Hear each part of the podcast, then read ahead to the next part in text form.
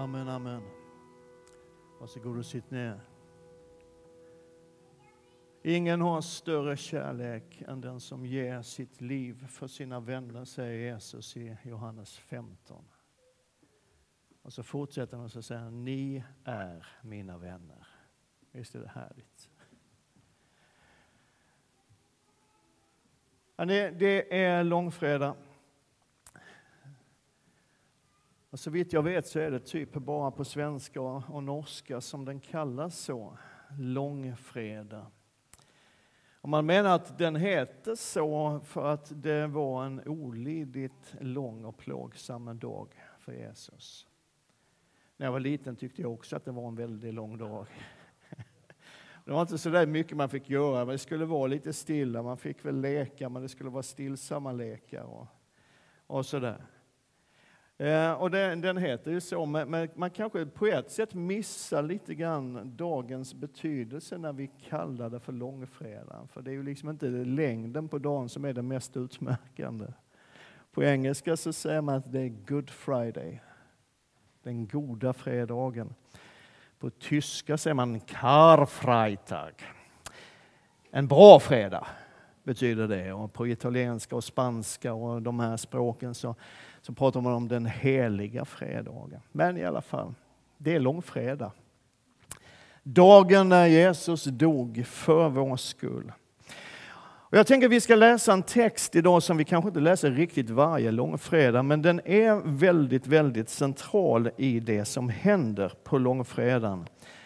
Och det är psalm, från salmen 22.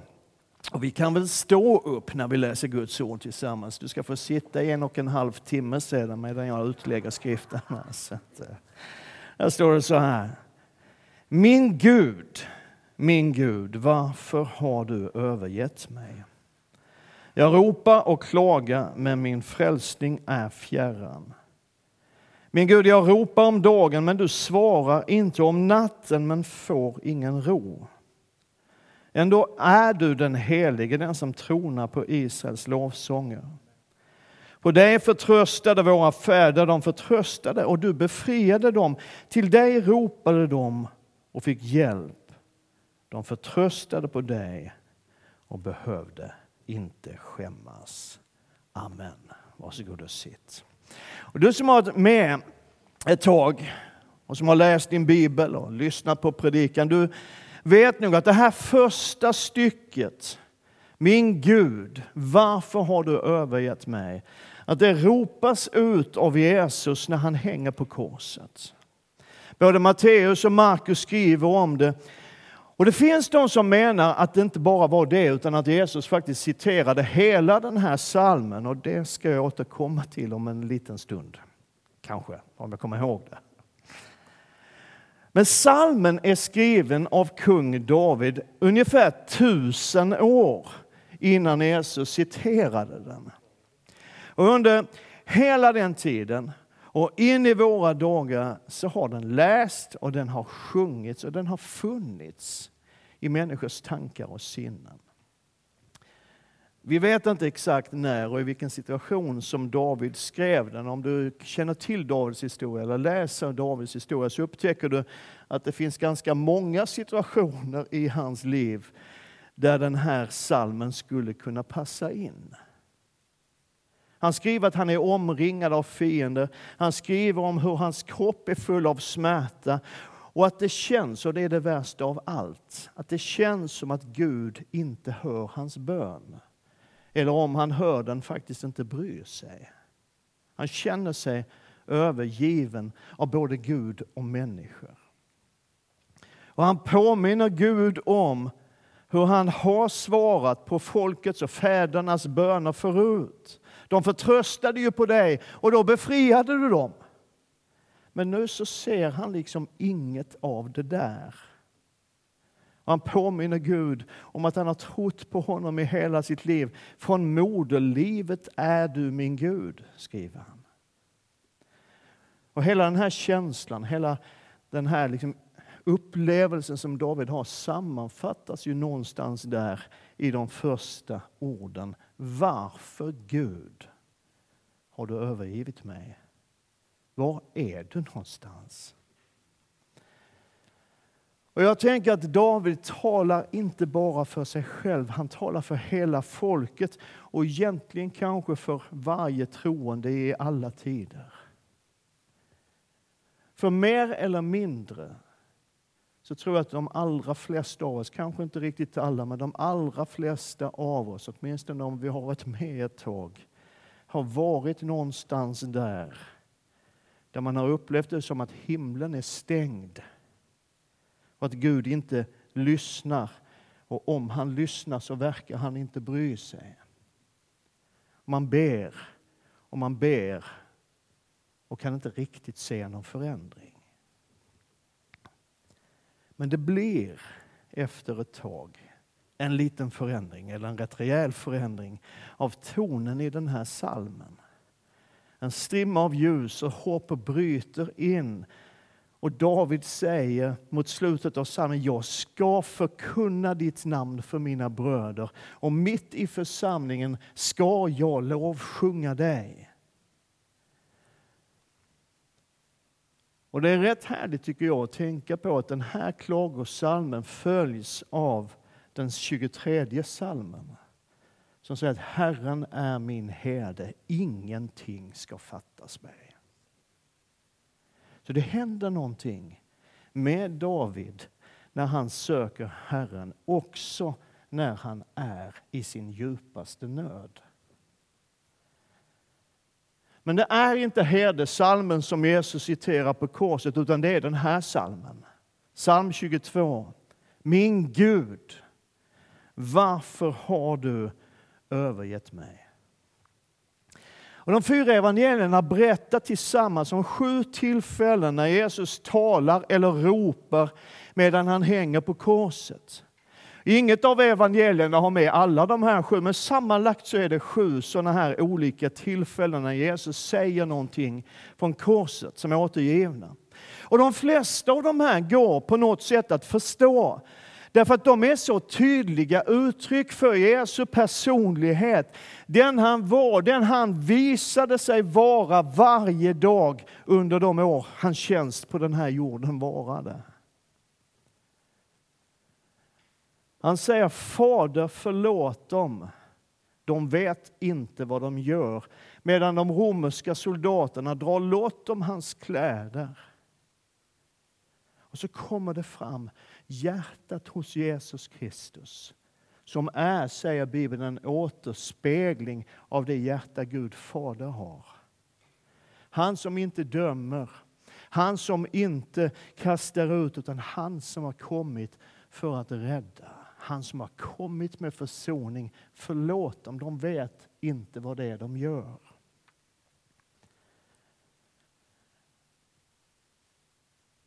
Till en kriminell som hänger på ett kors vid sidan av Jesus så säger han idag ska du vara med mig i paradiset.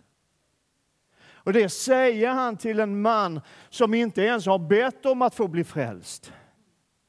Han har inte bett någon frälsningsbön. Han har inte gått fram som man gör i pingkyrkan eller gjorde förr i tiden.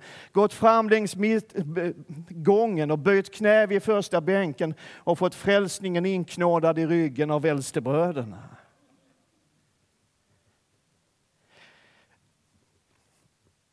Utan han som ber om en tanke. För det är vad han gör. Han säger Jesus, tänk på mig när du kommer till ditt rike. Han får hela himlen öppnad för sig. Och du vet, det funkar så i Guds rike. En gnutt av tro, en gnutt av hopp och så är nåden där. Jesus säger att den som tror på mig ska leva om han än dör. Och Jesus specificerar inte hur stor den där tron måste vara, hur mycket man måste tro för att det liksom ska gälla och hur rätt man måste tro för att det ska gälla. Utan han bara säger det. Den som tror på mig ska leva om han än dör.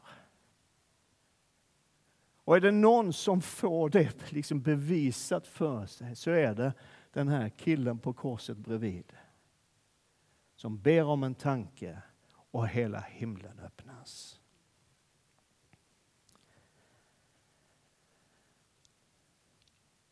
Han pekar på sin vän Johannes och säger till sin mamma, kvinna, där är din son. Och han pekar på sin mamma och säger till sin vän Johannes, Johannes, där är din mamma. Ta hand om varandra.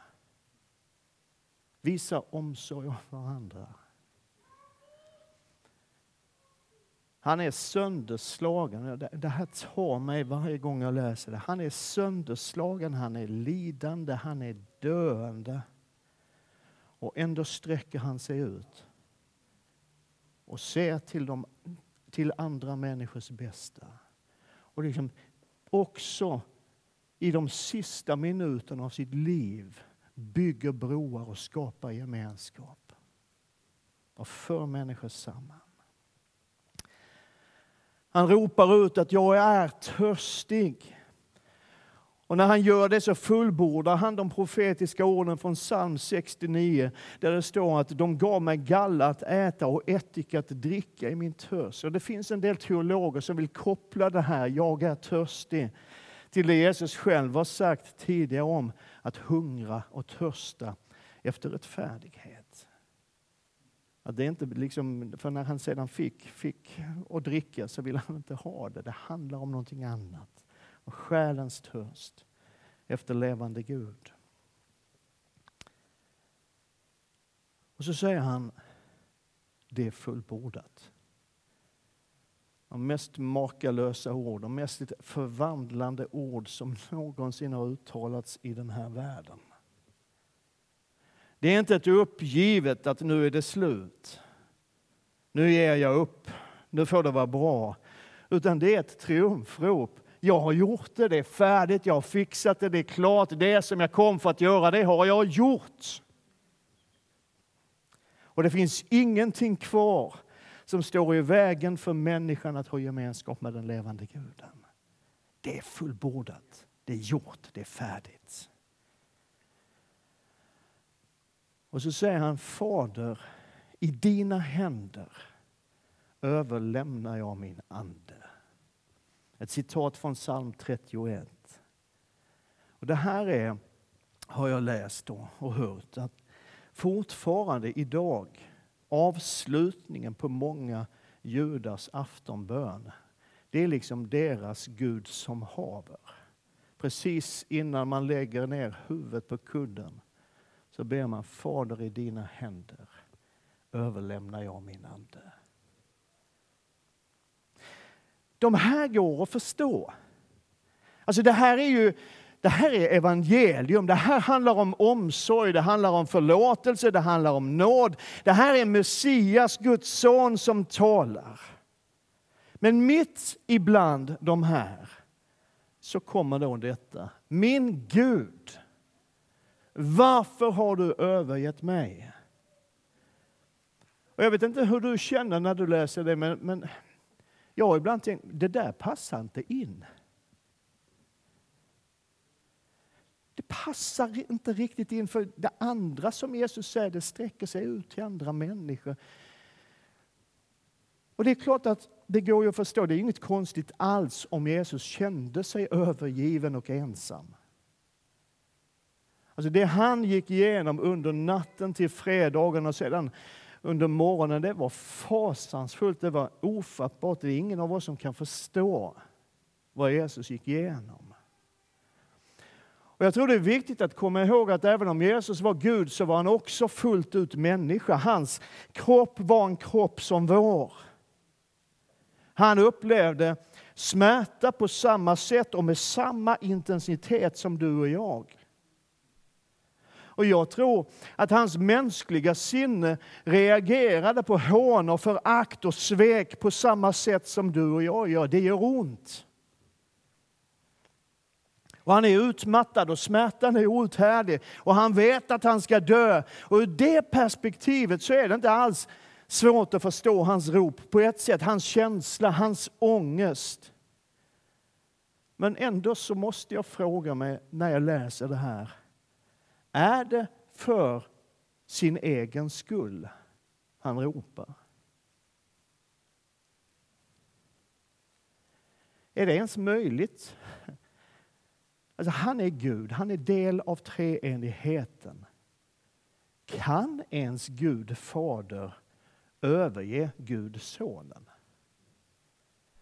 Går det att skilja de tre personerna i gudomen åt så att en inte längre har gemenskap med de andra? Kan Gud överge Gud? Jag tror inte det. Och faktiskt är det ingen av de teologer och kyrkofäder som har formulerat och definierat läran om treenigheten tror det heller. Och det får mig att tänka att det kanske är så att Jesus inte ropar i första hand i alla fall för sin egen skull. Att det inte är i första hand hans egen känsla av övergivenhet och ensamhet som det handlar om. Följ med mig till Jesaja. Vi läste den här texten igår kväll, men vi, vi läser den igen. Jesaja 53. Det var våra sjukdomar han bar. Våra smärtor tog han på sig medan vi såg honom som hemsökt, slagen av Gud och pinad. Han blev genomborrad för våra brott, slagen för våra synder.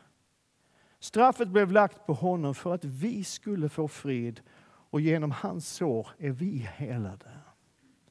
Vi gick alla vilse som får. Var och en gick sin egen väg. Men all vår skuld la Herren på honom. Petrus sammanfattar hela grejen i, ett av sina brev, det första brevet, och säger han bar våra synder i sin kropp på korsets trä. För att vi skulle dö bort från synderna och leva för rättfärdigheten. Genom hans sår är ni helade. Ni var som vilsna får, men nu har ni vänt om till eras själars herde och vårdare. Vet, där på korset så bär Jesus all världens lidande, all världens synd, all världens ondska, all världens ångest, all världens förtvivlan, all världens ensamhet och all världens mörker. Och det är det ropet som ekar mellan kullarna utanför Jerusalem den dagen. Det är ett rop för den värld som har förlorat gemenskapen med Gud. Det är ett rop för en mänsklighet som har tappat sin mening och sitt syfte. Och det är ett rop för de människor som har förlorat det dyrbaraste de någonsin har ägt. Det som Paulus beskriver i Romarbrevet som härligheten från Gud. Så det där ropet, det är ditt rop och det är mitt rop. Jesus ger röst åt dig och mig. Det är vår tomhet och vår meningslöshet som ropar. Det är vår synd och vår skuld som ropar Gud. Varför har du övergett mig?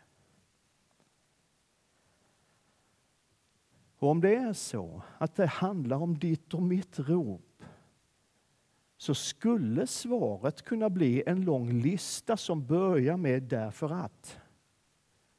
En lång lista på våra svek, vår synd, vår egoism, vår otro, vår inneboende ondska. Jag vet att Gud svarar på ett helt annat sätt på det ropet. För det finns ett svar på det ropet när Jesus ropar ut Varför har du övergett mig? Och det är ett svar som är så makalöst och så ofattbart och så stort. När Jesus ropar för dig och för mig Gud, varför har du övergett mig? Så svarar Gud. Det står så här. Då Då brast förhänget i templet i två delar. Uppifrån och ända ner. Det är Guds svar. Det är Guds svar. Och du kanske vet, det tror jag att du vet, många vet i alla fall att förhänget eller förlåten som det står i de äldre bibelöversättningarna, det var ett tjockt draperi som täckte ingången till det rum i templet som kallades det allra heligaste. Där inne var platsen där nådastolen Eh, fanns. Det var den plats dit översteprästen fick gå en gång om året på Jom Kippur, den stora försoningsdagen. Han gick in för att få förlåtelse för sin egen och folkets synd. Det var där Guds närvaron fanns. Och det var där, och bara där, nåden fanns. Och ingen annan en överste prästen fick någonsin gå dit in. Och bara en gång om året. Men när Jesus dog så spricker draperiet, det brister, det dras sönder. Och så är vägen ända in i det allra heligaste öppen. Vägen till nåden och vägen till Guds hjärta. Så när Jesus ropar för vår skull och på våra vägnar, varför Gud har du övergett mig? Så är Guds svar, det har jag inte. Kom.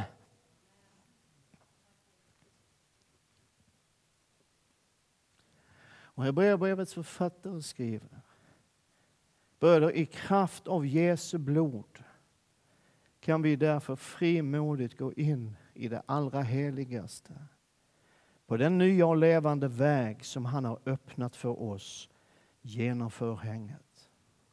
Och I det fjärde kapitlet samma brev, jag älskar de här verserna. När vi nu har en stor överstepräst som har stigit upp genom himlarna, Jesus, Guds son, låt oss hålla fast vid vår bekännelse. Vi har inte en överstepräst som inte kan ha medlidande med våra svagheter, utan en som har varit frestad i allt liksom vi, fast utan synd. Låt oss därför frimodigt gå fram till nådens tron för att få barmhärtighet och finna nåd till hjälp i rätt tid. Prisa. vare hans namn. Vet om det där ropet, Gud, varför har du övergett mig? Varför har du vänt ryggen åt mig? Om det är ditt och mitt rop, vilket jag tror att det är, så skulle Gud kunna svara att jag har övergett dig därför att du är död genom dina synder och överträdelser. Därför att du lever i dem, dina synder och överträdelser, på den här världens vis och följer den ande som nu är verksam i olydnadens söner. Därför att du följer dina syndiga begär och gör vad köttet och sinnet längtar efter. Det är så Paulus beskriver vårt läge utan Guds nåd i Efesierbrevet 2. Guilty as charged. Men vet du att Bibeln säger också att ni var döda genom era överträdelser och er oomskurna natur. Men också er har han gjort levande med Kristus. Han har förlåtit oss alla överträdelser och utplånat skuldebrevet som vittnade mot oss med sina krav. Det tog han bort genom att spika fast det på korset. Han avväpnade härskarna och makterna och gjorde dem till allmänt åtlöje när han triumferade över dem på korset. Så Guds svar på vårt rop, det är kom. Jag har inte övergett dig och jag ska inte överge dig. Guds svar är en öppen väg ända in till nådens tron, ända in till hans eget hjärta. Herren din Gud går själv med dig. Han ska inte lämna dig eller överge dig, talade Mose till folket på Guds uppdrag. Han ska inte lämna dig eller överge dig. Vi ber att lovsångarna gör sig redo lite grann. När vi sa, eller jag sa, att det är möjligt att det inte bara var den här första meningen ur psalm 22 som Jesus ropade ut. Att det kan ha varit så att han faktiskt citerade hela salmen. Och så sa jag också att salmen skiftar karaktär och innehåll en bit in. Den börjar andas lite hopp och det verkar som att David mitt i allt mörker han upplever ändå kan se en strimma av ljus bryta in någonstans. Vi vet inte riktigt om det är så. Vi vet inte hur långt stycke av salmen som Jesus orkade citera. Men en sak är klar. Att de som stod runt omkring honom under hans kors på Golgata, de kunde salmen. De visste hur fortsättningen, om det nu bara var den här versen, så skulle många av dem kunna rabbla resten av den salmen, åtminstone de skriftlärda och prästerna och fariseerna och någon till, någon from människa till. Vet du hur den här salmen slutar? Eller skulle du vilja veta hur den här salmen slutar? Den slutar så här. Ättlingar ska tjäna honom. Kommande släkten ska få höra om Herren. De ska träda fram och förkunna hans rättfärdighet för det folk som ska födas. Att han har gjort. Det är fullbordat. Amen.